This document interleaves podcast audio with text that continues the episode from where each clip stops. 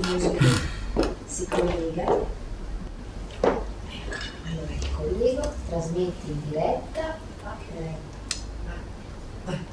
Trasmetti. Si usa. Tecnologici. Siete in diretta. Siamo in diretta. Siamo in diretta. Eccoci, ciao a tutti. Allora, benvenuti. Questa sera parliamo delle somatizzazioni. Capire le somatizzazioni è, una- è un titolo forte, un titolo complicato, ma ci proviamo.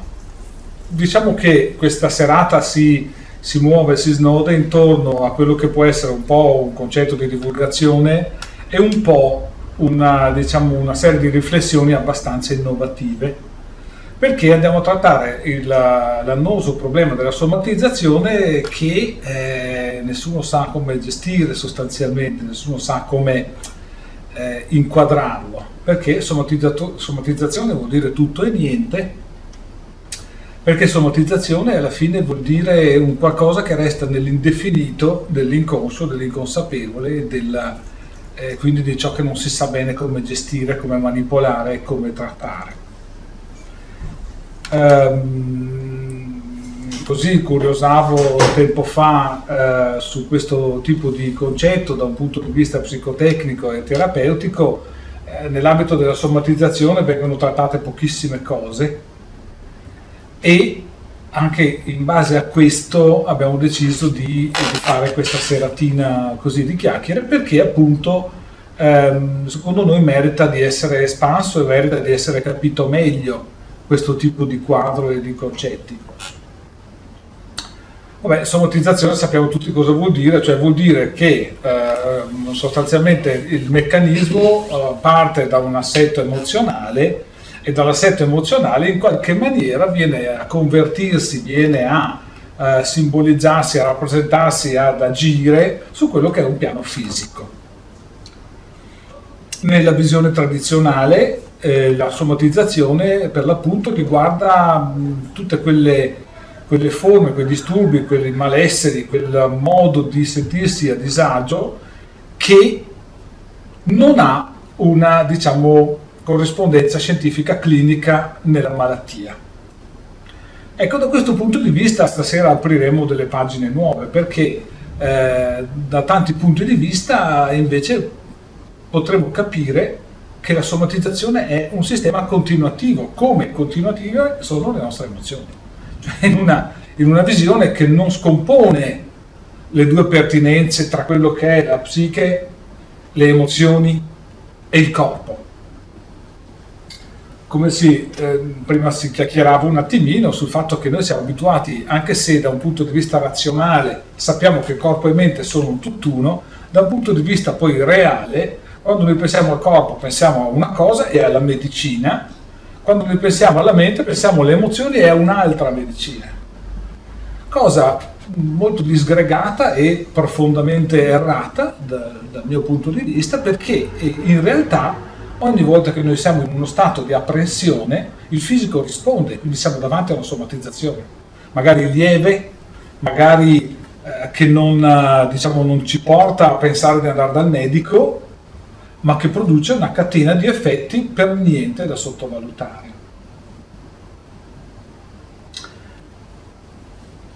Mente e corpo, diciamo che funzionalmente è già un delirio separarli.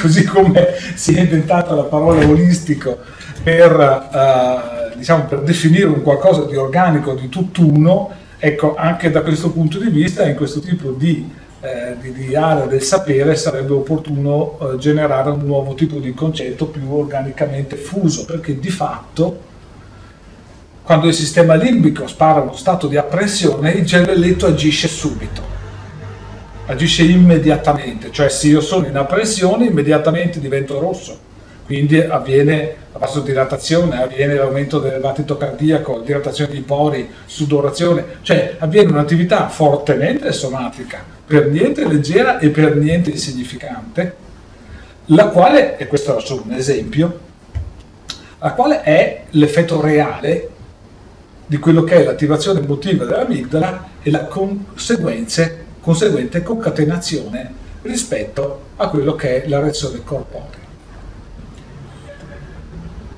In tanti anni della nostra attività qui abbiamo ampiamente sperimentato e visto effetti da un lato devastanti, altre volte straordinari di quello che è il, il complesso processo emozioni-somatizzazione.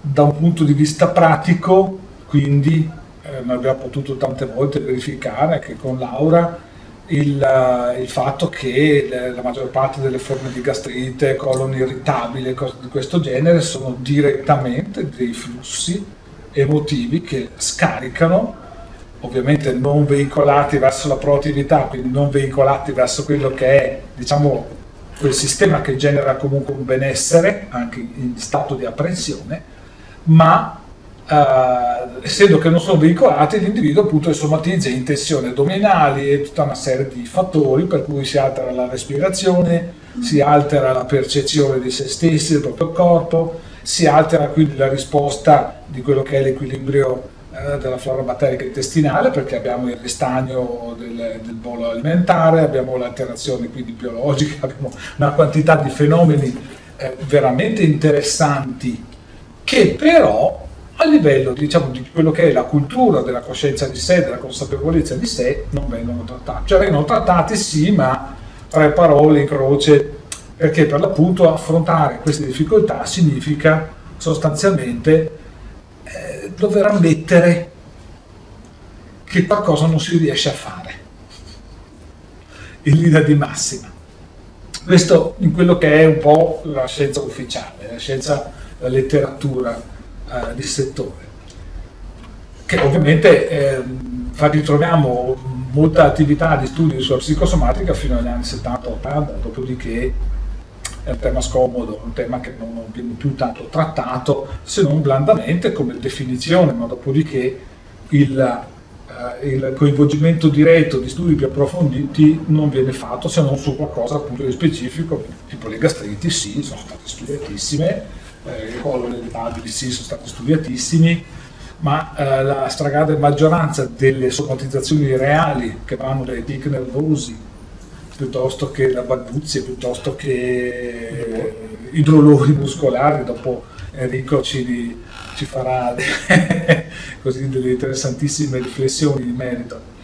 Cose del genere sono diciamo, ottenute al minimo minimo minimo e soprattutto non vengono diffuse, cioè nel senso che non è che a scuola si parla delle somatizzazioni. No, c'è questo grande cappello stress che no, viene usato per mettere dentro tutto fondamentalmente. Minestrone senza... gigante. Esatto. Ecco, uh, mi allaccio a questa cosa che hai che adesso sul tavolo perché appunto oggi con stress si indica tutto. E per quanto riguarda la nostra esperienza e i nostri approfondimenti, tutti ampiamente documentati, stress è un concetto molto sbagliato. Perché? Perché il più delle volte le situazioni stressanti sono autoprodotte e c'è un perché sono autoprodotte. C'è un perché funzionale per cui sono autoprodotte. Ed è diciamo, giusto per chi non, non, lo conosce, è la riproduzione di modelli emozionali familiari. Quindi se in un dato contesto familiare io ho, sono cresciuto in un dato tipo di apprensioni, io da adulto riprodurrò quel dato tipo di apprensioni. E quindi siamo davanti a un meccanismo funzionale in cui il mio sistema limbico sta riproducendo similmente ad una lingua quello che ho imparato. Non è una libera scelta e non è uno stress, non è corretto chiamarlo stress perché appunto stress è un qualcosa di stancante, stress vuol dire fatica,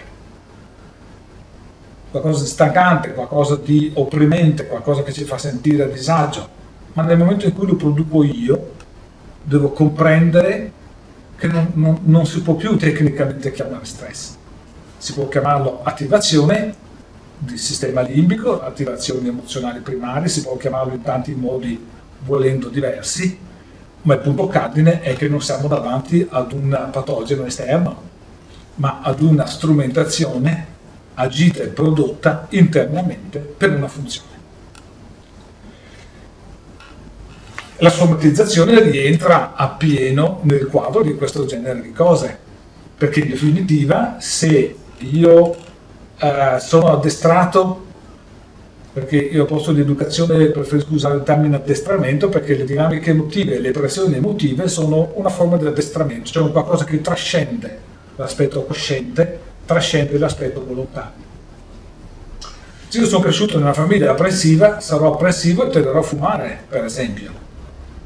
E quindi la conversione d'ansia che io faccio nel fumo della sigaretta è una conversione legata a una funzione e diventa una somatizzazione, perché per l'appunto quando poi mi viene un cancro ai polmoni è l'esito diretto, clinico, di una dimensione appressiva direttamente agita, direttamente espressa, direttamente assorbita nei miei polmoni. Quindi è un esempio, ripeto, ma eh, capiamo che quindi eh, il concetto di somatizzazione, se andiamo a guardare la stretta relazione tra attivazioni emozionali primarie di apprensione quindi, che qualche volta le chiamano arousal, attivazioni emozionali primarie e conseguenze sul comportamento eh, non sono qualcosa di separato, di distaccato o distaccabile, è qualcosa di totalmente fuso, integrato e totalmente funzionale. Funzionale vuol dire positivo o negativo,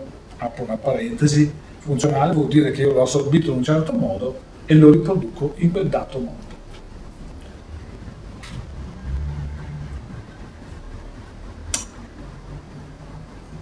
È un concetto, è, un, cioè è, una, è una, cosa parecchio eh, diciamo, diversa da quello che è il comune modo di pensare all'idea e alla realtà della somatizzazione perché chiaramente noi siamo abituati a pensare alla somatizzazione come è un male, qualcosa che non va bene, fa parte degli stress, fa parte delle, delle cose negative e su questa base costruiamo l'idea sia del problema sia della soluzione.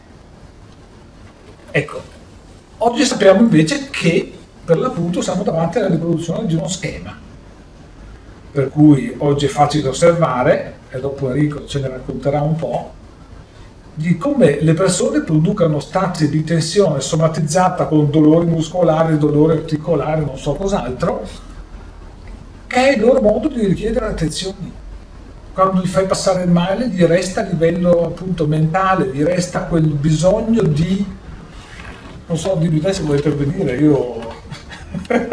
sì, talvolta capita proprio che si strutturino queste dinamiche in cui ci sono eh, legate proprio a queste attivazioni primarie del, sistema nervoso e a livello emozionale, si assettino anche delle contrazioni perenni, iperattivazioni a livello muscolare, come la più classica, le persone che sono così, quelle più tese, no? che, ma la persona stessa quando parla talvolta riferisce anche tensione, tante volte mi capita in anamnesi con con tanti clienti, mi sento teso, mi sento rigido, mi sento bloccato, sono già dei segnali che ti riconducono anche a una situazione a livello chiamiamolo psicologico che potrebbe intervenire e potrebbe essere interessante anche da andare a sviscerare. Questo poi diventa interessante andare a vedere appunto come e, e capire come questo possa andare a dinescare a livello fisico una cascata di reazioni che possono portare come a una eh, iperattivazione, esempio del trapezio, stando sempre così, a delle altre tipi di problematiche molto più gravi che dopo tante volte possono sfociare anche in chirurgia. Quindi è, è veramente ampia la, la, gamma delle cose in cui si può andare a, a parare ecco, in, in questo senso veramente ci si trovano poi connessioni potenzialmente con ogni parte del corpo e anche dal livello muscolare poi passiamo a un livello più viscerale, ci sono mille connessioni che si possono andare ad attivare. Ecco, in questo senso cioè, capiamo che anche da questa direzione, da questa prospettiva che lanciava Enrico, eh, non siamo davanti a un meccanismo separato tra dinamiche emozionali e risposta al comportamento. Siamo davanti a un organico sistema olisticamente tutt'uno, se si può dire olisticamente una parolaccia. ecco che um, in questo senso allora cos'è che vogliamo dire in questa sede? Vogliamo dire che um, è ora di farlo sul serio di congiungere questi fattori e di considerare la nostra risposta corporea come indicatore o come una serie di indicatori che mi dicono qual è il mio assetto emotivo. Non come ho male alla spalla, prendo, cos'è che si prende? Antinfiammatorio. Un antinfiammatorio L'occhio. e resto con il mio nodo emozionale massiccio che mi fa stare così. È, cioè, è una visione chiaramente che per alcuni aspetti è banale, è vero, mi rendo conto. Beh, non è niente di nuovo. Da un punto di vista reale, però non la stiamo praticando, non la si considera minimamente. minimamente. Noi eh, ci troviamo a vivere continuamente stati di pressione, stati di alterazione della percezione di noi stessi, percezione degli altri, dei comportamenti reciproci. Ecco, e questo, eh, diciamo, da cosa lo capiamo quando noi viviamo un'alterazione del comportamento? Quindi io mi arrabbio, per esempio, oppure l'altra persona si arrabbia, che parla con me, a un certo punto si incacchia. No? Cioè, da cos'è che lo capisco? Dai suoi segnali corporei, cioè da come si muove, come si esprime, come tira i muscoli, come eh, usa la propria voce, come usa la respirazione. Interessante, per esempio, c'è un imprenditore tanti anni fa che mi dice, ah guarda, devo telefonare ad un mio fornitore che mi ha fatto un errore molto grave, che mi costa moltissimo, e devo fargli un mazzo così fa, assiste alla telefonata, così poi mi dice, mi dai un feedback su come, come ho fatto questa telefonata. È stato paradossalmente interessantissimo perché? Perché questo doveva fare un mazzo così a questo fornitore, ha parlato sottovoce che quell'altro neanche lo sentiva. Non sto scherzando. Quindi siamo davanti proprio a un meccanismo super interessante dove la dinamica emotiva, in questo esempio, cioè in questo caso vero, di questa persona è che la rabbia era così tale che per lui era impraticabile esprimerla e l'ha dovuta contenere e quindi ha abbassato il volume della voce che l'altro poco sentiva per telefono. Allora, ecco che siamo davanti a una somatizzazione, cioè al fatto che il mio corpo risponde secondo la mia logica emotiva, non risponde secondo una logica clinica risponde secondo un criterio che è molto preciso, prevedibilissimo oggi, di una risposta funzionale. Quindi questo tizio, Roberto si chiama, eh, Roberto viveva la difficoltà ad esprimere la propria rabbia e quindi in questa situazione in cui gli avrebbe voluto essere uno spaccatutto, invece era stato moscio come un passarello, un passerotto. Un altro esempio molto simile, una, una collega formatrice che deve, eh, che deve telefonare e deve telefonare all'impresario che sta facendo dei lavori a casa sua e la, l'impresa di questo, di questo, impresario ha fatto degli errori piuttosto importanti e lei era rabbiosa davanti perché dice mi ha fatto un casino, adesso bisogna rifarlo, mi producono i lavori, insomma una cosa che non finisce più e dice ok allora io faccio questa telefonata qua sul palco l'ha fatta qui. E tu mi filmi con quella videocamera là. Ha passato tutta la telefonata a scusarsi. Cioè invece di essere assertivo e dire hai sbagliato questo, hai sbagliato questo cosa intendi fare per mettere a posto? Che tempi hai per aggiustare l'errore commesso? Quindi usando un tono come quello che sto usando io assertivo, forte, intenso pur rimanendo nell'educazione, no, tutto scusarsi, ma scusami, ma qua, ma lì, ma scusa, ma scusa, ma scusa, ma scusa, quando si è rivista si è scioccato perché non è possibile che io non abbia un autocontrollo in maniera così totale. Ecco, ehm, in questo senso, ancora una volta, anche se in una misura totalmente diversa, siamo ancora una volta davanti alla realtà della somatizzazione dove questo che vi ho raccontato sono degli episodi, degli spot che ci indicano il come la persona converte le proprie dinamiche emotive. Il che cosa poi succede a livello fisiologico quando la respirazione si altera, quando si alterano le tensioni muscolari, come si altera la visione di sé. È inutile che vi dica che è un disastro dal punto di vista reale. Tante volte a Laura arrivano persone che nell'ambito della dizione, del parlare in pubblico, parlare bene, cose del genere, hanno noduli alle corde vocali perché non respirano, respirano male, si sforzano e quindi somatizzazione, questa è la realtà. Dopodiché chiaramente vai dalla logopedista e lui dice sì sì c'è nodulo, facciamo così così cos'ha, non ti dice che è una somatizzazione, ti dice è un problema clinico, vero? Clinico, vero? Assoluto, ma in realtà è una somatizzazione vera, autentica, al 100% somatizzazione. Esito diretto di uno stato emotivo che ha condizionato nel tempo la risposta fisica organica delle corde vocali. Io stesso ho la pancetta perché respiro male, questa è la realtà, non perché respiro bene. perché se respiri bene, cioè un movimento addominale come si deve, non sviluppi la pancetta perché per l'appunto i muscoli rimangono tonici. No, per dire un esempio proprio spiccio, ma è questo. E quindi la mia pancetta, la mia ceceta non è un fatto alimentare, prima di tutto è un fatto somatico. Ora, certo questo vuol dire che eh, quando ragioniamo su queste cose vuol dire, dire, essere forti interiormente di accettare il fatto che c'è un sistema di questo tipo. Che io posso capire tranquillamente che fa paura. Cioè, uno dice, eh, ho la pancetta, eh, ho fatto psicosomatica. Terrore. Perché cosa devo fare? Dieci anni di psicanalisi, dieci anni di psicoterapia. No, no, assolutamente no semplicemente cominciare a ricollegare il proprio stato emotivo, le proprie abitudini emozionali, il proprio, il proprio stile di vita, il proprio modo di pensare se stessi, la propria identità, il proprio valore collegato alla risposta fisica.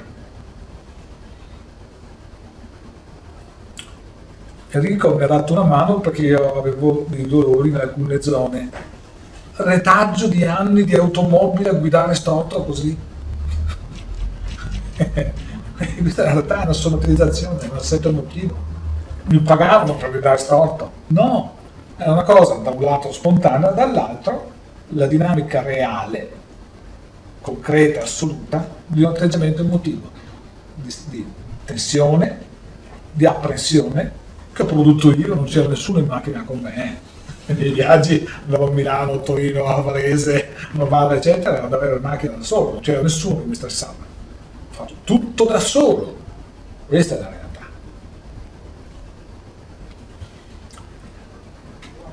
Chiaro che non so, cosa dite? Mi aggiungo se posso, sì. a proposito della voce, una mia utente anni fa, a proposito di noduli, voce eh, disfonica, così si chiama quando le corde vocali restituiscono un suono eh, non chiaro, sabbioso, Così sabbioso. come se avessi sempre una rigida e costante. Addirittura lei era sana, vabbè, insomma, l'ho portata, l'ho di andare alla pediatra, alla dottoressa, lei era sana con questa analisi che ha fatto, e, ma emotivamente lei si creava una voce disfonica. Con gli allenamenti, facendole fare dei vocalizzi, quindi con delle basi propedeutica al canto, e quindi poi la voce portata, lei questi vocalizzi li faceva limpidi, bellissimi, respirando bene il diaframma e usando la voce fuori in modo estroverso e quindi lei non aveva ancora, non si era creata per una respirazione non corretta eh, dei noduli, ma si creava una voce però che dava questa, questa sensazione, quindi anche questa è una somatizzazione di un uso della voce così assolutamente. E questa che stai citando è diciamo, la somatizzazione clinicamente accettata in psicologia. Mm. Cioè, questa è la somatizzazione psicologica. Sì. Che però è questione di tempo. Ah sì, Dopo un po' se comincia a avere i noduli. Eh certo, perché oltretutto forzare, quindi intesire i muscoli della laringe per crearsi questa una voce del genere, certo, poi il danno ci sarebbe stato. Esatto. eh, andando a correggere quindi il tipo di respirazione, anche il tipo di atteggiamento e di identità vocale, quindi creandole una, una stima anche su una stima positiva, no? un giudizio Certo. positivo sulla propria voce, lei poi ha cominciato a usare una voce eh, normale, potente, sonora, la sua voce. ecco.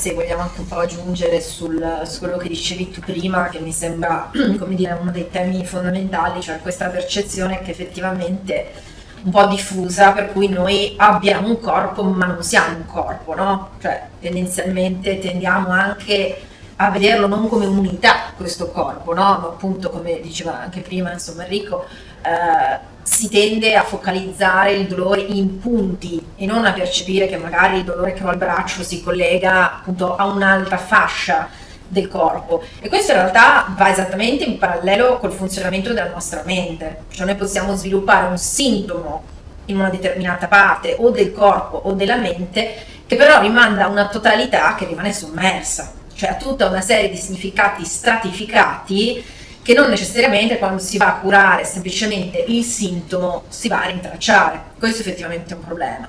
Come un problema il fatto che appunto eh, un po' per l'iperspecializzazione del mondo contemporaneo tendiamo a riferirci appunto a professionisti molto diversi tra loro. Una volta magari era solo la, la semplice eh, divisione diciamo tra medico e psicologo, adesso è mille tipi di medici diversi O prete. anche, certo, perché ha a che fare chiaramente anche con, con il tema della confessione, no? Che Assolutamente. chiaramente è un modo anche per eh, riuscire a buttare fuori determinate cose. E poi appunto se non vengono buttate fuori si trasformano in un blocco. Blocco emotivo che non è che si aggiunge al blocco corporeo, è direttamente blocco corporeo.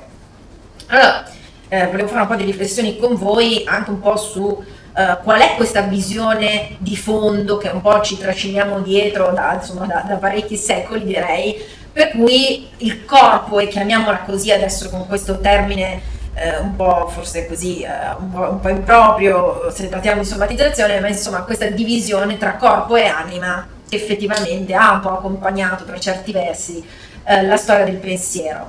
Eh, probabilmente ognuno di noi lo, lo riferisce a un'educazione di tipo religioso, nella religione c'è effettivamente un po' questa distinzione, religione cristiana, questa differenza tra corpo e anima, in realtà ha delle radici anche più profonde che risalgono proprio all'età classica, al tempo insomma, dei, dei pensatori greci. Vi ho portato uh, un paio di, di citazioni che tra l'altro se siete interessati sono tratte da questo testo, tra l'altro dedicato al tema corpo, anima e salute, eh, scritto da Giovanni Reale, che è stato un filosofo molto importante della filosofia antica e ehm, appunto sono selezionate alcune eh, citazioni dei testi di Platone, che effettivamente è uno dei primi che teorizza questa divisione tra corpo e anima, che lungi dall'essere una semplice distinzione, in realtà produce delle conseguenze molto importanti, perché appunto si comincia a pensare che il corpo sia qualcosa di inferiore rispetto all'anima, che tutto quello che ha a che fare con la nostra corporeità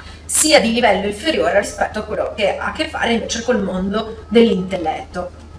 Per esempio questo è un passo tratto dal Fedone, sapete che Platone appunto eh, spesso scriveva questi dialoghi, il protagonista molto spesso era Socrate, da lui considerato eh, comunque il suo maestro, Socrate come sapete non, non scrisse nulla per cui lo ritroviamo solo come personaggio eh, nei dialoghi di Platone, Fedone in particolare è il dialogo in cui si parla proprio del tema dell'immortalità dell'anima e vedremo poi perché allora è importante questa divisione eh, tra, corpo, tra corpo e spirito.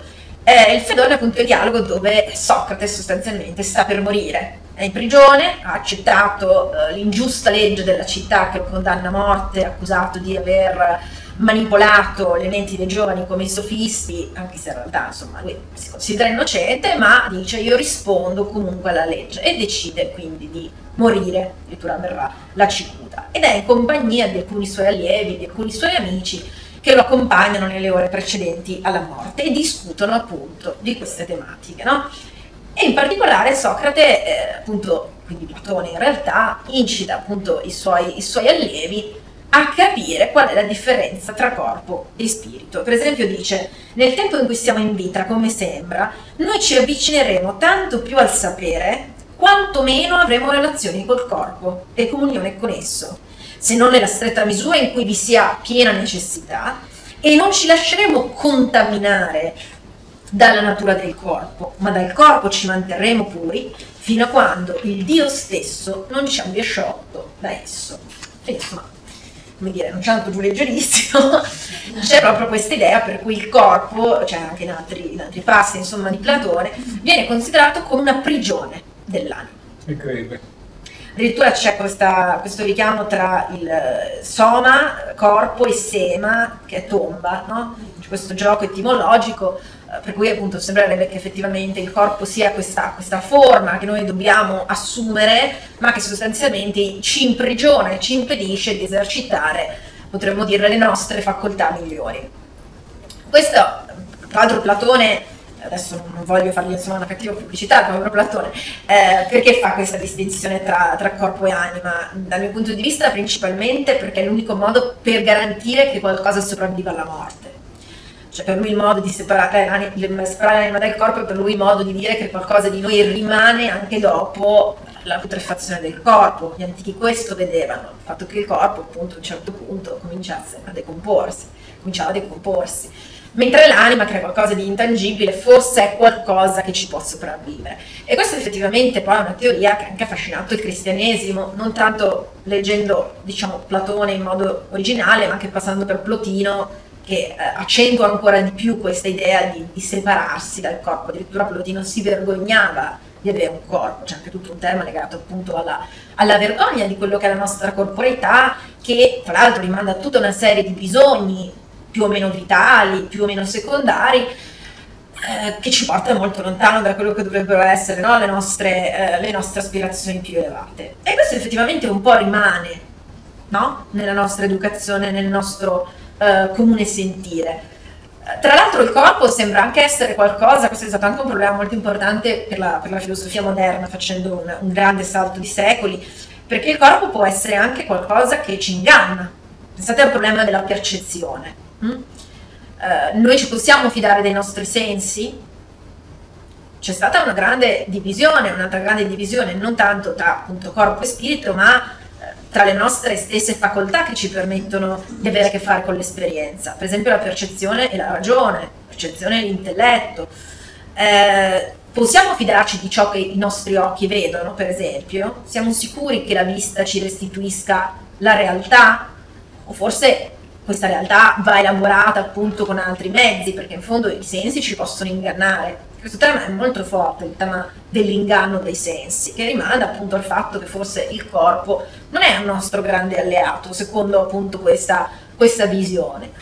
Questo ha voluto dire ovviamente mettere il corpo un po' in, dire, anche in una luce non particolarmente eh, positiva, eh, anche pensate a grande dibattito ragione e sentimento, no? sempre per andare avanti a queste dicotomie che si accompagnano poi a, a questa visione del corpo eh, se chi agisce no, sulla base delle proprie passioni, sulla base dei propri desideri, tendenzialmente sbaglia, o almeno questo è quello che no, viene raccontato. Pensate anche ai romanzi di Jane Austen, dove appunto c'è questo, tutta la letteratura anche romantica inglese, insomma insiste molto su questo tema appunto della la scelta dominata dalla passione, la scelta dominata dalla ragione. Oggi per fortuna non c'è più questa visione così uh, dicotomica, anche a livello proprio di studio, per esempio dei giudizi morali, si sa benissimo che le emozioni hanno un ruolo molto importante, però per molto tempo effettivamente sono state messe da parte. E questo secondo me ha contribuito in modo molto forte a quello che ci raccontava Alberto prima e anche Enrico, cioè questa idea per cui appunto effettivamente eh, noi possiamo separare queste due sfere che non sono due appunto, per cui eh, il corpo va curato in un certo modo e l'anima va curata in un altro, il che significa appunto ammettere la loro separazione. E questo comporta appunto delle conseguenze molto, molto importanti. Mi allaccio a quanto hai eh, inserito straordinariamente su quello che sono gli elementi di risposta somatica delle attivazioni emotive, no, cioè i moti dell'anima. Tante volte eh, diciamo il disturbo fisico, anche per come lo citava eh, prima Enrico, è, è difficile da inquadrare da un punto di vista funzionale. Faccio degli esempi. No, dopo. Scusate. St- sto parlando delle eh, simbolizzazioni. Le simbolizzazioni sono un processo molto interessante che eh, da un lato è una somatizzazione, quindi l'espressione di una qualche forma di eh, eccezionalità emotiva, dall'altro è un fattore comunicativo. Quindi, per esempio, il fatto di sviluppare delle forme di alterazione della respirazione, che sia attraverso la sigaretta o attraverso la contrazione semplicemente del diaframma, no, delle viscere, eccetera, ha un valore simbolico. Perché per l'appunto io trasmetto la mia difficoltà a respirare, a sentirmi fisicamente in equilibrio, sentirmi sano, sentirmi ossigenato, energetico. Analogamente se somatizzo sugli, sugli atti della locomozione, somatizzo e simbolizzo la mia difficoltà a muovermi, a sentirmi autonomo, un po' come nei sogni, no? quando nei sogni si sogna so, l'automobile che va da sola, non c'è nessuno al volante, oppure adesso cerco di ricordarmi qualche sogno strano che ho sentito in vita mia, eh, oppure che c'è una persona al volante ma che non sa guidare oppure se è su un autobus e se che gli manca l'autista che guida. Cioè, analogamente al mondo onirico, anche la simbolizzazione sul piano fisico, fisiologico, ha un valore di essere eh, struttura comunicativa.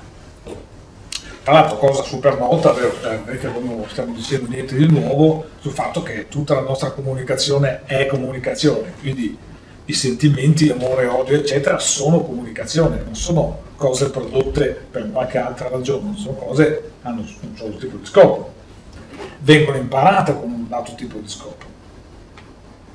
Ecco, la simbolizzazione è, rientra nell'ambito di quello che sono i meccanismi della somatizzazione, questo gioco di parole complicate, proprio perché ehm, siamo davanti comunque e sempre all'espressione di un assetto emozionale che trova canali di uscita per produrre comportamenti ed effetti sul mio entourage.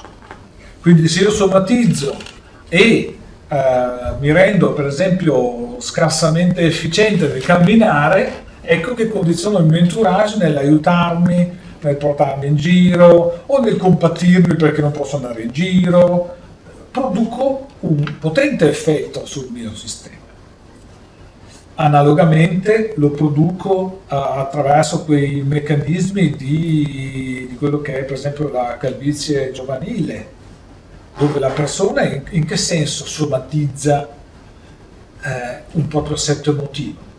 È inutile dire che la pressione comunque è il fattore guida primario, la simbolizzazione che avviene è il depotenziamento di quello che è l'aspetto che nell'adolescenza è un po' la virilità il cappello lungo da, da, da trasgressivo, no? da rocchettaro, da ragazzo forte che spacca, che non ha paura di niente, che è super.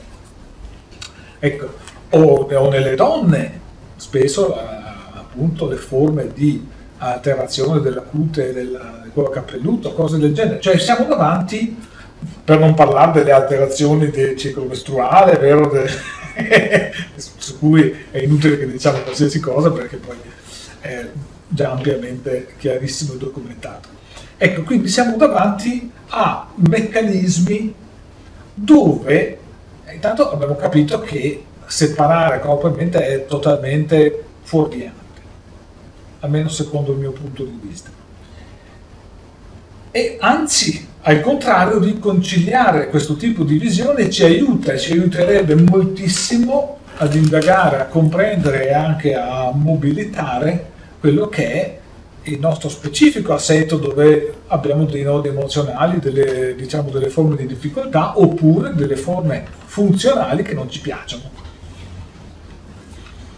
Moltissimi comportamenti delle persone sono richieste di attenzione, anche se sono negative, dalla tossicodipendenza all'alcolismo, per esempio, sono richieste di attenzione purissime, proprio distillate, dirette, come l'alcol, proprio perché la persona le simbolizza, simbolizza la propria incapacità di stare con gli altri, il proprio modo di condizionare gli altri nel vedere se stessi.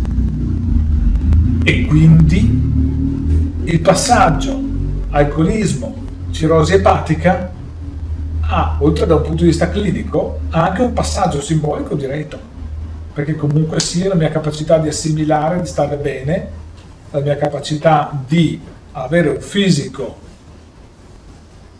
concettualmente accettabile, socialmente accettabile, comportamento socialmente accettabile. Siamo davanti a un processo che ha uh, una concatenazione assolutamente diretta e separarla è, secondo me, delirante, è sbagliato.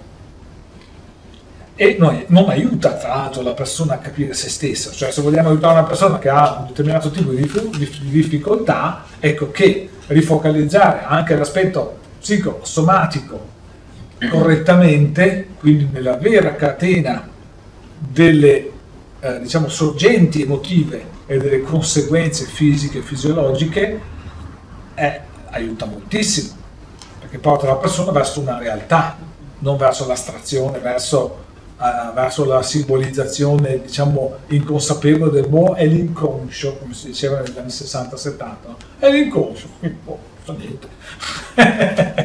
oggi si sa cos'è l'inconscio, si sa ampiamente bene cos'è l'inconscio, si sa perfettamente come guida le proprie concatenazioni, si sa l'origine e si sa la conseguenza diretta dove si va non è più vero che l'inconscio è qualcosa di inconscio, lo è per chi per caso non, magari non, non ha approfondito o per chi magari non ha, ha, avuto la fortuna di comprendere certi processi, ma non è che socialmente non si sa, si sa. Ecco.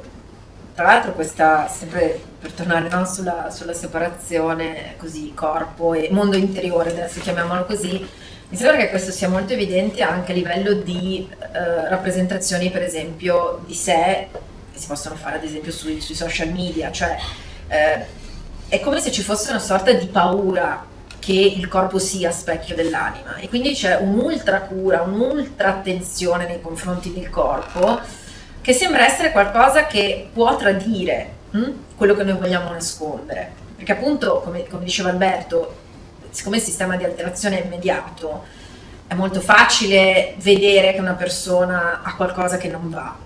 si può vedere appunto da, dalle occhiaie, lo si può vedere dal modo in cui si muove, eh, appunto proprio da tutta una serie di manifestazioni fisiche che effettivamente il mondo contemporaneo, adesso generalizzo un po', ma insomma è un po' spaventato nel mostrare, no? come se il corpo possa essere potesse essere una porta di accesso al nostro, diciamo, vero io, proprio perché lo si percepisce come separato, e quindi bisogna darne un'immagine totalmente diversa. Quindi se anche dentro, diciamola così, semplifichiamola molto, ci si, se- si sente male, si cerca di dare un'immagine esteriore che comunica esattamente l'opposto. Mm? Anzi, più ci sentiamo male, più cerchiamo di nasconderlo. Perché più poi... make up. Sì, ma tutta una serie di, di, proprio di filtri, non solo, non solo, i filtri di Instagram, proprio filtri diciamo uh, di, di, varia natura, filtro come dispositivo diciamo di, di nascondimento, chiamiamolo così, uh, proprio perché in realtà molte volte ci sono anche delle difese molto alte, questo penso che è una cosa che Enrico uh, vede, vede, proprio nella sua pratica, adesso magari appunto ci, ci, racconta anche qualcosa di più che mi interessa molto, um, ma appunto ci sono delle difese molto alte, nel senso che noi in realtà molto spesso non vogliamo essere scoperti quindi anche il corpo diventa una maschera fondamentalmente per comunicare anche l'opposto di quello che sentiamo. Anzi, lo usiamo proprio come strumento per non farci raggiungere. Quindi, ad esempio, prima si parlava di anamnesi, ci sono persone appunto che effettivamente sono anche oneste nel dire sento teso, eccetera, ma immagino ti capitino anche casi dove invece negano magari sì, che ci sia. tipo, non ti senti teso? No, assolutamente sto benissimo, no? Perché... Sono la persona meno tesa del mondo. Eh. esatto. Estremizzano totalmente, infatti, assolutamente. Eh, mi riallaccio invece al discorso della percezione che hai fatto prima. Eh, infatti, quando si va a separare diciamo, il discorso mente-corpo, eh, o come anche eh, determinati tipi di, di somatizzazione quando eh, possono andare a, a, a sovraccaricare, eh, intendiamolo proprio adesso a livello fisico, determinati dis- distretti, si ha proprio anche nei casi di dolore dovuti a queste situazioni una mancanza totale di percezione proprio a livello di, di distretti corporei. Eh, capita spesso infatti che eh, quando c'è un dolore o dopo un infortunio o un trauma di qualsiasi genere si vanno a perdere dei movimenti, non si, non si va più a percepire proprio eh, una determinata parte del corpo e questo poi porta all'instaurarsi di dolori, problematiche eh, che, che, appunto eh, poi eh, prese singolarmente possono anche eh, sfociare proprio in chirurgie, interventi, chi ne ha più ne metta e soprattutto anche a livello di, di ernie, eh, che è una problematica comunissima al giorno d'oggi, eh, si va poi anche a eh, diciamo virare in quella che può essere una catastrofizzazione eh, della sintomatologia, anche perché eh, c'è una tendenza a eh, terrorizzare sempre di più anche una persona, nel senso tu hai questo, no, devi muovere, non ti devi più muovere, non devi fare più niente, fermati, bloccati. Questo poi porta a ulteriori somatizzazioni o a situazioni di, di, questo tipo che possono andare a paralizzare totalmente una persona e a purtroppo eh, aumentare ulteriormente queste problematiche, ma eh, a livello esponenziale proprio. Cioè partono, impenano in maniera incredibile. Beh, anche perché poi, cioè, se tu blocchi una parte, l'altra deve compensare. Fagli, quindi, fagli straordinari. Eh, cioè, quindi parte magari un problema da destra e ti arriva necessariamente anche a sinistra, Certo. perché chiaramente devi fare per due fondamentalmente. Assolutamente. Quindi, Quello è proprio il meccanismo di funzionamento. a cui sommiamo poi tutti i processi di autoinibizione nella forma appunto terrorifica del riattivare un dato dolore. Certo. Per cui abbiamo un ulteriore aspetto somatico di amplificazione della dinamica emozionale con cui noi riproduciamo delle forme di autoinibizione, di autocostrizione, eh, di autonegazione, cioè non faccio più quell'altra cosa perché non vorrei mai rifarmi male. Infatti proprio i- soprattutto in persone con dolore diventa poi importante dare una percezione positiva di un'esperienza, nel senso, esempio, una persona che ha dolore nel sedersi diventa importante, dopo c'è tutto un lavoro dietro da fare tante volte, ma far percepire il fatto che riesce a sedersi senza dolore. Già quello lascia un'esperienza positiva al tuo sistema nervoso e va poi a sedersi senza dolore. E tante volte, esempio, mi è capitato, siccome lavoro spesso anche con persone che fanno palestra, una persona che ha dolore a fare squat. Cioè, quindi si alza, si siede, si alza, si siede. Girando il discorso, in un, eh, molto semplicemente, prova ad alzarti e sederti dalla sedia. Si alza, si siede, zero dolore. Quindi talvolta proprio questa percezione alterata, che poi di, di fatto c'è sempre un collegamento a questo fatto percettivo e alla percezione alterata che abbiamo, ci porta proprio a- ad ingannare, tra virgolette, il sistema e a sbloccargli un dolore proprio istantaneamente. Certo. Possiamo dire un po' come un parallelismo e pregiudizio, no? Dove appunto la persona sviluppa il pregiudizio su quel dolore e su questo pregiudizio produce l'alterazione del comportamento. Ecco, in questo senso eh, assolutamente. Siamo ancora davanti a un meccanismo dove la realtà emotiva e la realtà del comportamento e la realtà del dolore sono totalmente inscindibili, inseparabili. C'era un'altra parte, un'altra cosa interessante che volevo riferire ed era il, mm, il fatto che quando diciamo funzionalità delle dinamiche emozionali eh, non è proprio banale comprendere questo tipo di concetto, perché appunto siamo davanti, io faccio il parallelo con la lingua, a un meccanismo di riproduzione di un linguaggio appreso.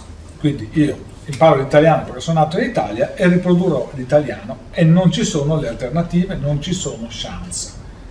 Da adulto potrò imparare altre dieci lingue, ma se non sono bilingue dalla nascita, perché ho genitori che mi parlano contemporaneamente due lingue diverse, io non potrò essere, diciamo, neuronalmente strutturato in modo diverso. Su questa scia viene una considerazione quindi interessante, dove ehm, il, il, dolore, la forma di somatizzazione, quindi la parte di comunicazione di quello che è il malessere portato a livello fisico, diventa un potente condizionante dell'entourage. L'avevo accennato prima. Ma eh, questo è un, un sistema che ha una, un risvolto interessantissimo perché nel momento in cui io ho, sviluppo una menomazione, un qualche tipo di problema, eh, riesco ad ottenere, attenzione, riesco ad ottenere delle forme di specialità nel rapporto con gli altri che non posso ottenere in altri modi. Cioè, eh, spessissimo assistiamo, assistiamo, al fatto che appunto i, i vari eh, malesseri diventano fonte centrale della relazione con le persone. Potrei citarvi un sacco di casi, vi racconto questo di una persona comune che vive in modo comune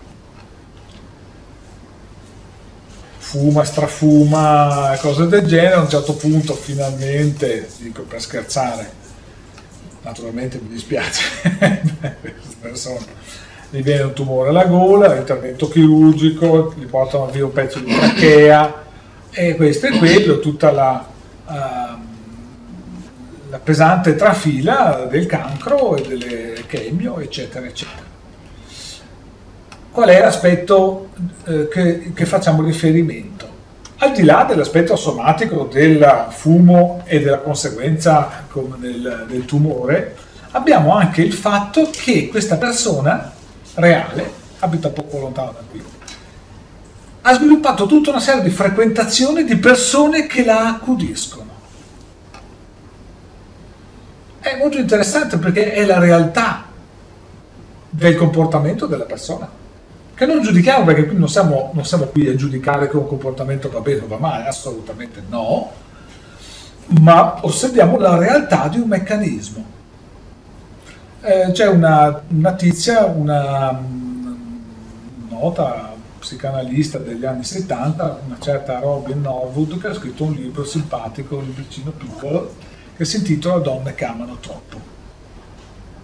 Questo libricino parla, espone una serie di casi studio che lei ha portato avanti, quali, nei quali casi lei osservava che, eh, dato un certo tipo di genitore, i figli, maschi o femmine che siano, si prodigavano nel cercare di, di, nel cercare di aiutare persone extra alla propria famiglia, ma con forme più o meno patologiche simili a quelle del genitore. Quindi se io ho un genitore alcolista, tenderò ad essere propenso ad aiutare, a sostenere, ad assistere altri alcolisti. Un esempio molto ingrezito, molto impoverito. Ecco. Allora, questa cosa um, trova un riscontro sociale molto particolare, dove lo stato di vittima di chi ha somatizzato, di chi soffre di un dato tipo di disturbi socialmente inquadrati, è, viene oltre che legittimato nella realtà, non tanto moralmente se è giusto o sbagliato, perché le malattie sono una spiega e va bene, non c'è nulla, ma viene legittimato da anche un sistema che diventa istituzionale nella dinamica dell'attenzione. Anche su questo livello la somatizzazione trova una ragione d'essere che diventa abbastanza importante perché diventa una forma di accettazione sociale, un modo con cui ottenere l'approvazione degli altri. È chiaro che se lo guardiamo razionalmente, come l'ho espresso io adesso, è delirante, perché uno dice no, come uno si fa venire il tumore alla gola per poter poi essere al centro dell'attenzione di altre persone. No, senza dubbio la mente non produce questa sequenza in maniera così volontaria come io l'ho descritta. La mente produce una sequenza di tipo diretto del tipo ap- eh, apro- ehm, apprezz- apprensione, apprensione convertita in stati fisici, stati fisici che poi socialmente vengono inquadrati in un certo modo, collocati e hanno un effetto sull'entourage e sulla collettività. Chiaramente quando parliamo dell'effetto, dell'impatto sull'entourage, non parliamo più della somatizzazione, ma parliamo di quello che sono i meccanismi sociali di scambio di approvazione, di accettazione sociale, di rifiuto sociale, perché se da un lato c'è l'accettazione, nel caso per esempio, tanto per dire, dell'alcolista o del tossicodipendente, c'è il rifiuto sociale, ma è comunque la richiesta di attenzione che viene applicata e non altro. Ecco, in questo senso la concatenazione eh, diventa molto interessante, molto ricca di spunti e di, eh, come dire, di parti su cui possiamo sviluppare, approfondire e ragionare. Abbiamo altro? Ma volevo, magari, non so, se stiamo chiudendo, poi magari possiamo aprire anche un po' delle domande, che così... Se avete domande, madonna. E volevo tornare un po' sulla, eh, sulla riflessione eh, appunto di come magari vengono gestite queste cose oggi appunto a livello, a livello medico, no? Eh, e anche qui vi avevo portato così un breve passo da leggere che mi sembrava molto, molto interessante. Questo è tratto da ehm, La cura di sé di Michel Foucault, che appunto questo eh, filosofo del Novecento che ritorna su, su questo tema della, della, cura di sé eh, facendo riferimento a un altro tipo di filosofia antica, quindi non quella diciamo di Platone, di Aristotele, quindi diciamo i grandi sistemi teoretici, ma appunto alla filosofia intesa proprio come pratica di vita che era stata invece eh, così intesa piuttosto da altre correnti che avvengono un pochino dopo, cioè quando il mondo uh, dell'antichità, della Grecia antica entra in crisi, quindi sono filosofie della crisi e non a caso si concentrano sull'individuo, non pensano più appunto alla politica, alla città, alla polis, ma proprio alla cura individuale, l'individuo che si deve salvare in questa situazione di crisi generale sono per esempio l'epicurismo e lo stoicismo, quindi appunto filosofie che ragionano proprio sulla eh, capacità di controllare le proprie emozioni, la capacità di procurarsi i piaceri, nel caso dell'epicurismo, ma piaceri quali? Piaceri quelli giusti, piaceri quelli eh, che fanno bene al corpo, non l'eccesso, anche lì è passata un po' anche un po' complice Dante, ma insomma eh, è stata un po' la storia questa idea del, dell'epicureo che è colui che è dedito al piacere, alla voluttà, senza alcun tipo di controllo, in realtà è un po' esattamente il contrario, cioè era una filosofia per eh, aiutare diciamo, le persone a comprendere quali erano i loro reali bisogni. E eh, appunto questo secondo me è un concetto interessante, quello della cura di sé, inteso appunto non come terapia, perché poi anche l'idea di terapia in certi casi, appunto nei casi delle somatizzazioni, rientra molto nella casistica giusto o sbagliato che qui un po' eh, si, vuole, eh, si, vuole, evitare. E allora eh, appunto Foucault fa riferimento a un'idea di medicina molto diversa eh, dalla nostra e dice, qui leggo veramente un piccolo brano in cui dice eh, la medicina non era concepita semplicemente come una tecnica di intervento farmacologico o chirurgico in caso di malattia, che è un po' effettivamente l'idea che abbiamo oggi, no? cioè terapia immediata, il sintomo, voglio la, la, la terapia immediata.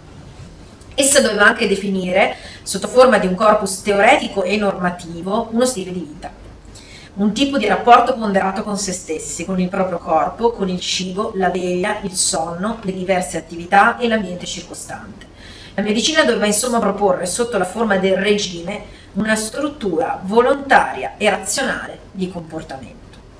E tra l'altro eh, istituiva anche un rapporto completamente diverso col medico. Il medico era una figura che intanto tendenzialmente veniva a visitarti, conosceva la tua storia familiare, tra l'altro, conosceva la tua famiglia, quindi poteva anche fare chiaramente collegamenti di questo tipo che non sono importanti solo da un punto di vista psichico, ma sono fondamentali anche dal punto di vista del corpo, chiaramente, non solo per questioni genetiche, ma anche appunto per dire, questioni in cui si replica fondamentalmente anche il comportamento fisico eh, di qualche familiare.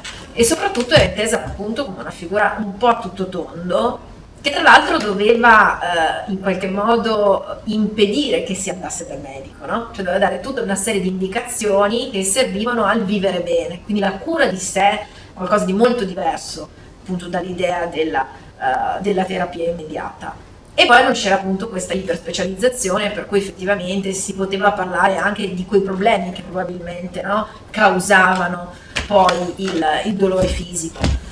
Questo chiaramente è una concezione molto diversa che oggi è molto difficile da replicare proprio perché a livello proprio di struttura, di istituzioni si sta perdendo anche sempre di più l'idea di una medicina sul territorio. Eh, abbiamo visto anche un po' durante il Covid, c'è stato anche proprio un problema nel reperire i medici di base. Quindi questa figura che effettivamente doveva essere un po' da mediatore, anche se vogliamo, tra le strutture ospitaliere vere e proprie e quella che era la condizione familiare, si sta un po' perdendo. E il rischio qual è? Mentre qui il medico, tra l'altro, lavorava molto sull'autonomia della persona, cioè sei tu che devi trovare uno stile di vita, si può concordare insieme, si possono dare ovviamente delle indicazioni, però poi sei tu che lo porti avanti. Il rischio oggi qual è con l'iperspecializzazione? Che tu non finisci mai di andare da un medico, perché effettivamente inizia il dolore in un punto, comincia a farti una lastra, comincia a scoprire che c'è una cosa da un'altra parte, ma quel medico giustamente non lo tratta sei specializzato, si ferma lì, ti dice magari ti mando il mio collega che si occupa di questo. E rischi di fare il giro infinito e rischia di mancare, per, non di certo per colpa dei medici, ma per mancanza di, anche di investimenti, di finanziamenti in questo settore, insomma lo sappiamo benissimo, il rischio è quello di non avere magari qualcuno che poi ha la visione d'insieme. Tant'è che appunto nel mondo antico la medicina non era qualcosa di tanto diverso dalla filosofia. Il medico è anche un po' uno psicologo volendo, ma anche un po' un filosofo, cioè aveva proprio questa visione eh, d'insieme dove il corpo, la psiche, che è quella che prima abbiamo chiamato l'anima, venivano un po' tenute insieme, almeno questo era chiaramente lo sforzo. Sì, e allo stesso tempo anche, eh, questo rischia di instaurare anche in un paziente il, quello che è un, il concetto di io ho mal di schiena, bene, tu mi devi risolvere il problema, eh, certo. ok? E non, perché appunto non si trova una persona che ti dia anche i mezzi per poi andare in autonomia. Eh certo. Si diventa proprio totalmente dipendenti in, da, da, entrambe le parti. Certo. Da, a livello, sia, sia, a livello paziente sia a livello di, di medico. Questo acuisce una intransigenza emotiva, perché se devo pensare che ho male al ginocchio, però probabilmente è il riflesso dell'anca, che è il riflesso della scapola, dove però l'ipertensione mi ha creato un'ernia. E quindi l'ortopedico mi dice di andare da, adesso mi sto inventando a catena così, a un certo punto dico ragazzi non rompetemi le scatole, curami il ginocchio. cioè divento intransigente, quindi altero il mio stato di percezione anche di me stesso inconsapevolmente perché per l'appunto la cosa diventa ingestibile.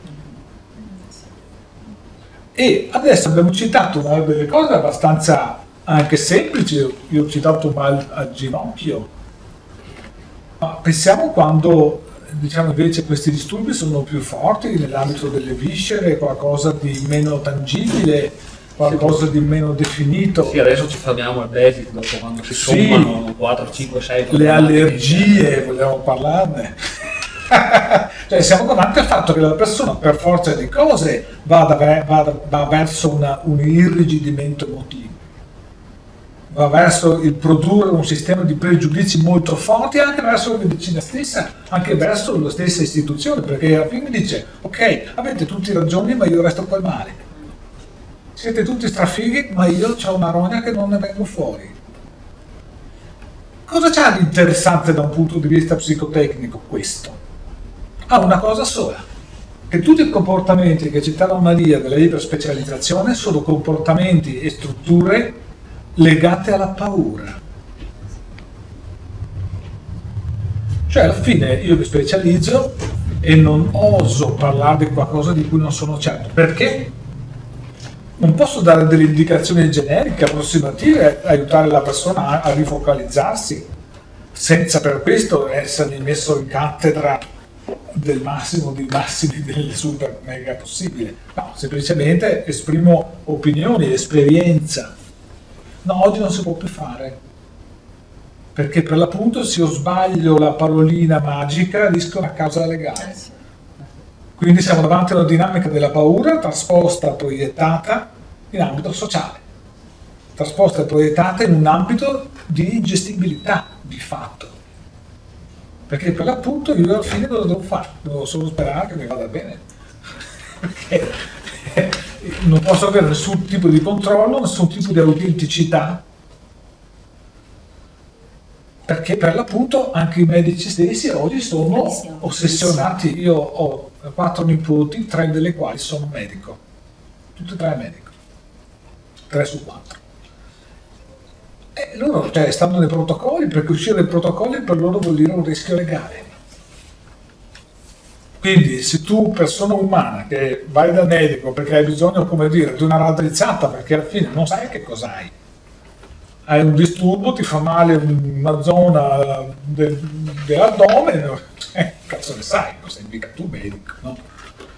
E questi qua sono lì con, con le paratie e ti deviano come fossi un appestato perché? Perché non possono sbilanciarsi. E getti il gioco lo scarica da lì, ti fa fare gli esami, esami non danno nessun risultato, ti dicono niente perché non possono dirti niente, in parte perché magari è anche vero che oggi i medici sono anche meno esperti ricevono una, una formazione, lo dico di fatto, per procedure, per protocolli, non per esperienza. Che da un lato ha un suo perché, non, stiamo mica dicendo di no, ha un suo perché, perché il protocollo è qualcosa di più studiato dell'esperienza individuale.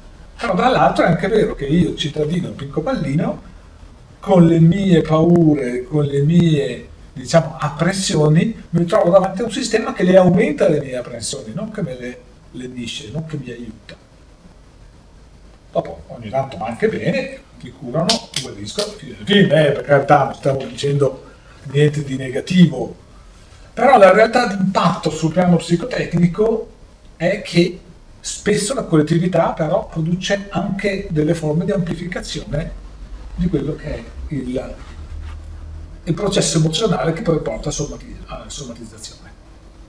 È anche vero che per fortuna adesso si sta investendo molto sul tema comunicazione medico-paziente, eh, sanno benissimo insomma, che questo è uno dei temi più urgenti da affrontare, soprattutto tenendo conto che molto spesso il paziente nel poco tempo che ha a disposizione magari non sa neanche bene lui o lei descrivere che cosa ha perché insomma anche solo la semplice differenza tra pancia, stomaco, cioè non è proprio così scontata che tutti ce la possano, ce la possono avere. E in più si carica anche il, il, problema, ma che è qualcosa che assolutamente dobbiamo prendere in considerazione perché insomma no, chiaramente è un problema di, di giustizia in termini diciamo più globali, il fatto che ad esempio persone migranti di prima o seconda generazione possono avere difficoltà a esprimersi, quindi a spiegare anche eh, che problemi hanno. Quindi insomma comunicazione intesa a tutto tondo, però eh, questo chiaramente diventa, diventa, uno dei punti nevralgici assolutamente fondamentale che i medici possano avere più tempo a disposizione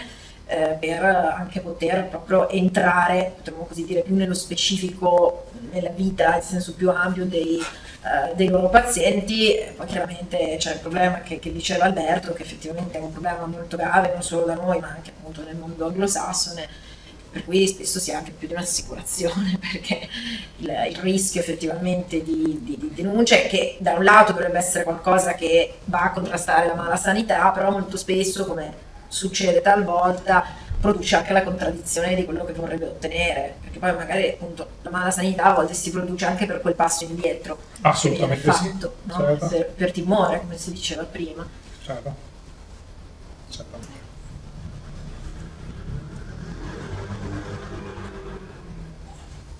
Domande, curiosità?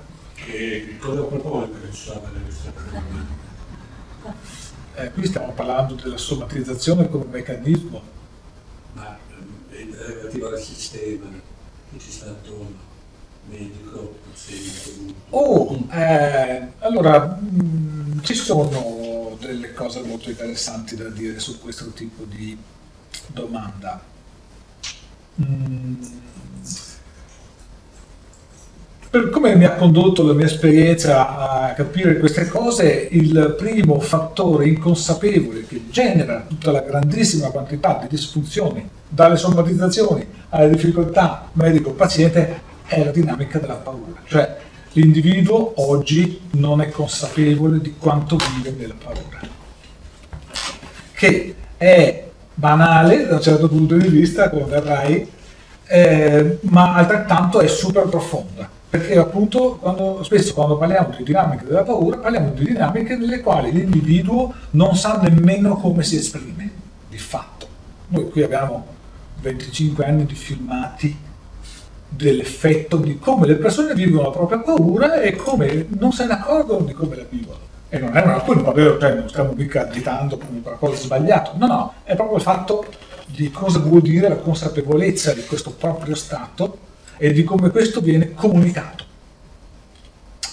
Quindi, per stare nell'ambito del tema, io medico, se vivo nella paura, ovviamente condizionerò in modo molto drammatico il rapporto comunicativo con il mio paziente, il mio paziente vivrà un'amplificazione delle sue paure e la nostra comunicazione va da schifo. Dove tecnicamente esistono le assicurazioni proprio perché il medico possa non aver paura. Questo non vuol dire che deve essere superficiale, deve essere una, dire, una persona sciocca o superficiale, ma nell'ambito della consapevolezza di un medico specializzato, di una persona matura, capace e consapevole, ecco, essere anche capace di trascendere, di dare indicazioni, di porsi una mano sul cuore e aiutare la persona che ha davanti anche se non rientra nella propria stretta sfera di specializzazione. Ma poi è vero che più esci dalla sfera di specializzazione più c'è il rischio di sbagliare. Però in realtà anche il paziente ha la stessa stregua ad essere consapevole che tutti possiamo sbagliare. Come sbaglia il paziente, sbaglia anche il medico ha sbagliato anche l'entità suprema, come la si voglia chiamare, a produrre un essere umano che si guasta in continuazione. Cioè,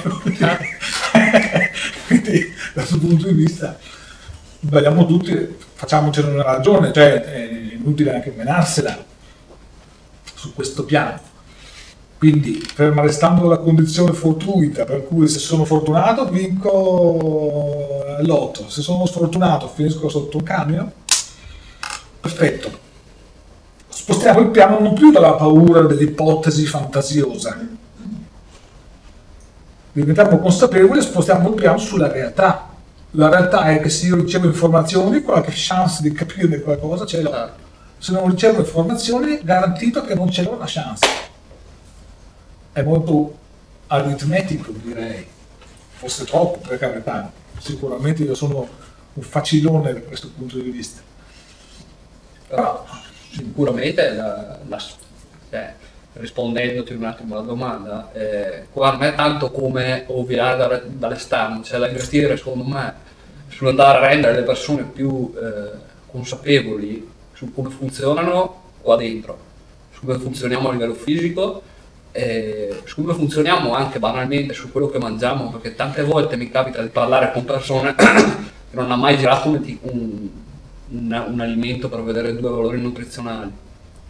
Quindi mh, mm, bisogna proprio mh, mm, mh, far crescere questa consapevolezza a livello globale del corpo, sia corpo e mente che si fondono insieme poi.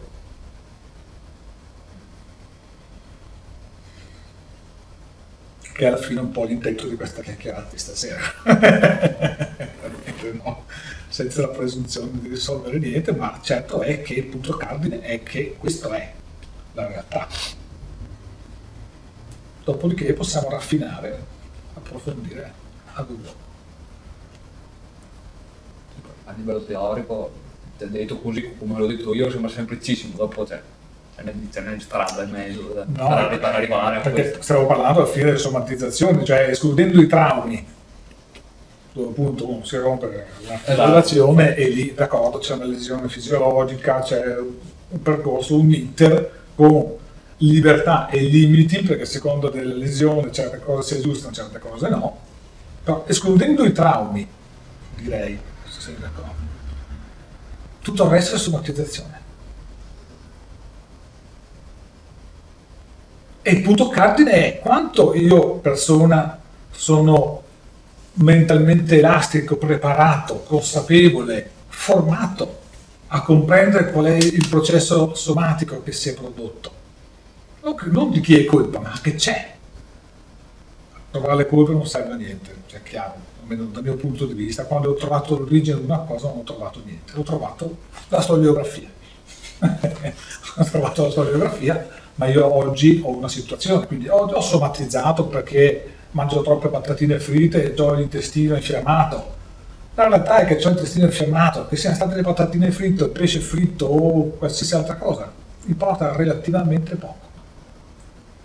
Importa cosa farò da oggi, domani, dopodomani in poi. In una visione dove la mia mente, se è capace, se è addestrata a produrre una progettualità di questo genere, a focalizzare cosa voglio ottenere dal mio corpo, posso fare quello che mi pare. Diversamente faccio come si faceva una volta nella psicanalisi. Storiografia, eh ma il nonno della nonna, il papà, la mamma. Ok, va bene, abbiamo trovato i colpevoli. Rabbia verso il colpevole, ma io resto con il mio impianto emotivo vittimista, dove soffro, dove mi sento incastrato, dove non mi sento libero. Non... Perché? Perché sto orientandomi al passato, sto orientandomi all'analisi storiografica. Invece davanti a un futuro nella realtà. Come diceva quello che non mi ricordo il nome, che il futuro del domani l'ho prodotto oggi, fra un minuto, fra un minuto e mezzo, due minuti, due minuti e mezzo, tre minuti. In questo senso, magari per chi non ci conosce, la realtà è una sequenza dinamica di eventi. Non è una fotografia, non è un qualcosa di statico, è un qualcosa di una concatenazione continua gli eventi che si condizionano. Questa direzione cambia un po' di cose.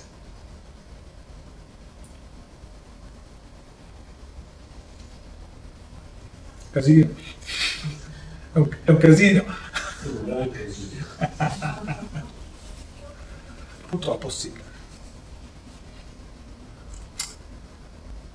Altre curiosità, domande?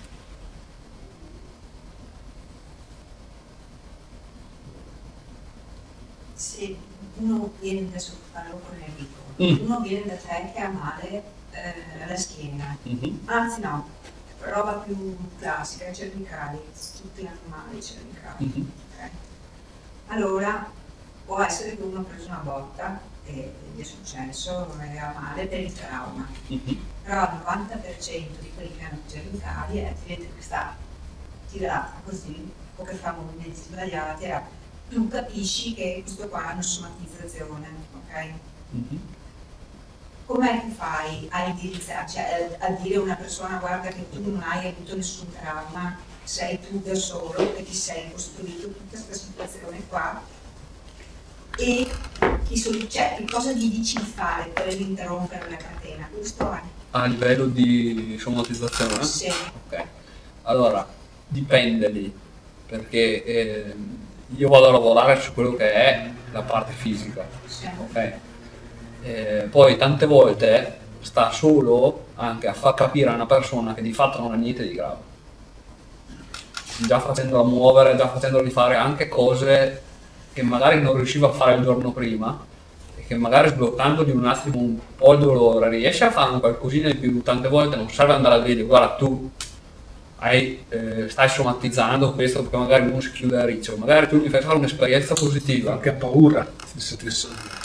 Magari tu gli fai fare un'esperienza positiva a una persona, su fare un tanto così in più di quello che riusciva a fare e gli si apre il mondo.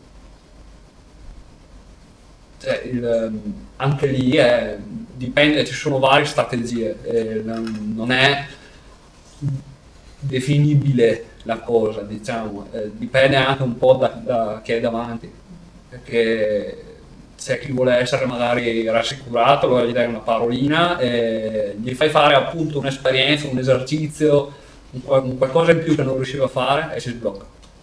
E altri che invece capisci che magari, sai, eh, faccio un esempio di una persona che mi è capitata qualche giorno fa, che ti fa capire che probabilmente c'è un qualcosa di eh, sotto a livello psicosomatico di importante, questa persona a fine seduta non aveva più dolore, eh, per mettersi le scarpe si siede e fa questo, tira su la, la gamba. E ho fatto ma hai male? No, però in automatico parte una smorfia di dolore ma in automatico, cioè io, lui ogni volta, io l'ho, io l'ho guardato durante la seduta, dall'inizio alla fine, tutte le volte o che cambiava posizione, o che alzava una gamba, o che faceva per sedersi a- Con la faccia tirata. con la faccia tirata di dolore. Dopo un po', ma hai male? Hai male? No, no.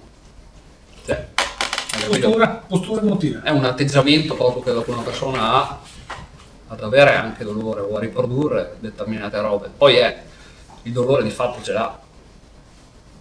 È che anche lì, come dicevo prima, a livello fisico tu puoi sbloccargli due, due strategie che gli vanno proprio a dare una percezione di dolore perché tu immagina di vedere una spia, no? Il dolore è come una spia luminosa che c'è sempre. Allora tante volte magari tu ti appresti a fare un movimento, sai che ti fa male. Quindi il tuo sistema nervoso dice, cazzo, però questo se lo faccio fa male, allora aspetta che mi taro in una determinata maniera. Se tu gli fai fare quello stesso movimento in una maniera in cui lui non abbia male, dopo due o tre volte che lo fa non ha più male. Ma giù di due minuti. eh. E allora Incredibile. Però nel morire rimane del dolore, per cui fa la smorfia. che non costruisce esperienze alternative in numero sufficiente per spodestare no, quell'immagine lì. Infatti tante volte cosa succede in questi casi? Di magari persone così che dopo due o tre giorni non male di nuovo. Dopo è, allora c'è da fare un distinguo, non è sempre, non è eh, che questo si inventa il male e dopo, cioè il male c'è. E bisogna un attimino trovare la via insieme per, per andare a, a migliorarlo. Poi non è neanche facile dire a una persona stai somatizzando perché uno vive come senso di colpa, cioè dice allora ho qualcosa che non va, Eh sì, non il sono abbastanza intelligente, poi sembra qualcosa che ti sfugge dal controllo, no? Questo sta negando il mio dolore. O anche questo sta negando il mio dolore, cioè stai sminuendo perché poi la somatizzazione noi la associamo a qualcosa di debole, un dolore debole, qualcosa come dire di non grave, però in realtà può essere un dolore molto acuto, cioè non c'entra con la gravità, quindi uno effettivamente come dici tu si sente sminuito, ah ecco allora non mi ha capito, non sa quanto male ho, perché anche comunicare quanto dolore sentiamo è una cosa molto complessa, cioè la scala del dolore non è soggettiva, quindi è molto difficile effettivamente anche trasmettere a qualcun altro quanto dolore sto provando e quanto poi questo mi inibisce nella mia vita quotidiana, perché poi appunto anche la, la resistenza è qualcosa di estremamente soggettivo, quindi eh, anche lì eh, non, è, non è facilissimo trovare, trovare il punto di incontro, però il rischio con le somatizzazioni è che uno si senta in colpa e finché il trauma... È una, è una garanzia, perché Eh. se io sono difettoso non sono socialmente accettabile. Non otterrò mai l'approvazione sociale se sono difettoso. C'è un problema.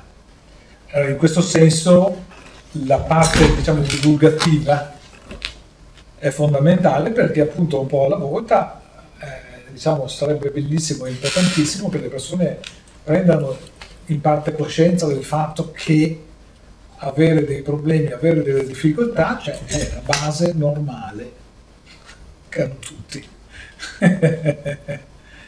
e su questo non verte la propria accettabilità sociale, cioè se io sono un bel ragazzo alto o un brutto ragazzo basso, ehm, è una realtà che trascende l'accettabilità sociale. Questo bisogna prendere coscienza, perché diversamente appunto siamo nel mondo della discriminazione, quindi per me sarà intollerabile accettare che ho una somatizzazione, sarà intollerabile accettare che qualcuno mi dica qualcosa di diverso da quello che io mi aspetto, che mi veda. che mi veda diversamente da come io penso di essere, cioè tutta quella catena di enormi concatenazioni che innescano enormi reazioni solo legate alla, alla propria all'accettazione sociale, vero? Basta che, come diceva Maria prima, pensiamo ai social, a come oggi qualsiasi fotografia non si fa sui social dove metterci il filtro, perché è intollerabile avere una faccia normale con una pelle normale. Uh, disastro, anatema. cioè, dobbiamo sempre camuffare tutto. Non è diverso dagli anni 80-90 dove bisognava essere sempre vestiti fighi, con le, con le griff, con le marche, questo. Cioè, no, non sto criticando questo assetto, dico solo che è la stessa cosa. Ha cambiato la forma, ha cambiato, diciamo, la piattaforma, oggi è sul social, non è più per strada, non è più via Mazzini che ci vai con le Timberland o con i vestiti di marca, lo fai sui social però.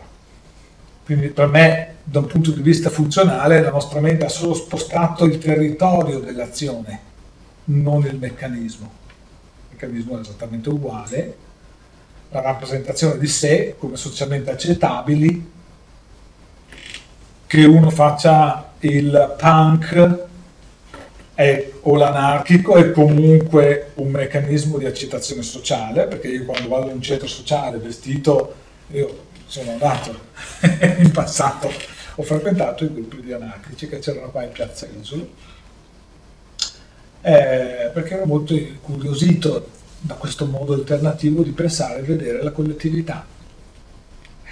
Però nell'arco di pochissimo ho capito che era lo stesso conformismo ribaltato. Che non lo sto criticando, lo sto dicendo che è negativo, assolutamente. Era la parte è interessante per me vedere come nel gruppo c'era la stessa identica dinamica di richiesta di approvazione sociale. In via Mazzini c'erano quelli vestiti con i vestiti griffati, al centro anarchici di Piazza Isola c'erano quelli con i vestiti apposta sporchi lurdi perché più eri sporco più eri trasgressivo, più eri contro il sistema. È uguale. Sì, sempre bisogno di identità sociale. Bisogno di identità sociale. Allora, dopo, lasciamo perdere non entriamo invece nell'aspetto diciamo, politico, sociologico del valore del conformismo di un dato tipo e del diciamo, controconformismo, anticonformismo di un altro tipo, che lì c'è una serie di specificazioni diverse, valori diversi, senso di esistere diverso. Ma qui noi parliamo delle dinamiche mentali. Quindi in questo senso siamo davanti allo stesso processo oggi lo cerco sui social facendomi la foto al mare o il piatto di pasta asciutta che sto mangiando, una volta lo facevo via Mazzini cercando di fare le pavone camminando come John Travolta da fico, perché, perché quello era quello che si poteva fare, non era perché eh, uno è intelligente o stupido, è perché la collettività ti dice quali sono gli stereotipi di tendenza. E ognuno di noi a modo proprio cerca quanto riesce di aderirvi di appiccicarci, di mettersi l'adesivo. Non c'è niente di male, ma sarebbe molto importante la capacità di riconoscere su se stessi questi processi, non per toglierli, per condannarli, per moralizzarli, ma perché sono parte integrante del nostro sistema psicotecnico che dopo somatizziamo. Yeah!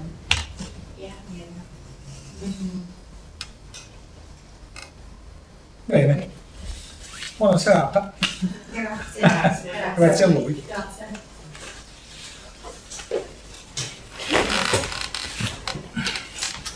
Ecco, fatto il tacco. Vado a ciao. Grazie.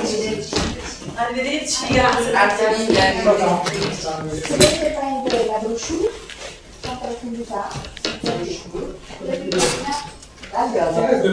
Questo mi piace, ho detto una brochure. Vado bagno. Sì, non possiamo la facciamo. Ci sono delle sui temi specifici, un'indicazione un po' bisogno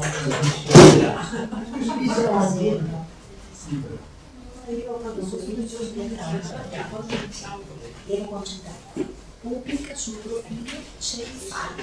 È stato qui la, registrazione di Sì, lascia stare che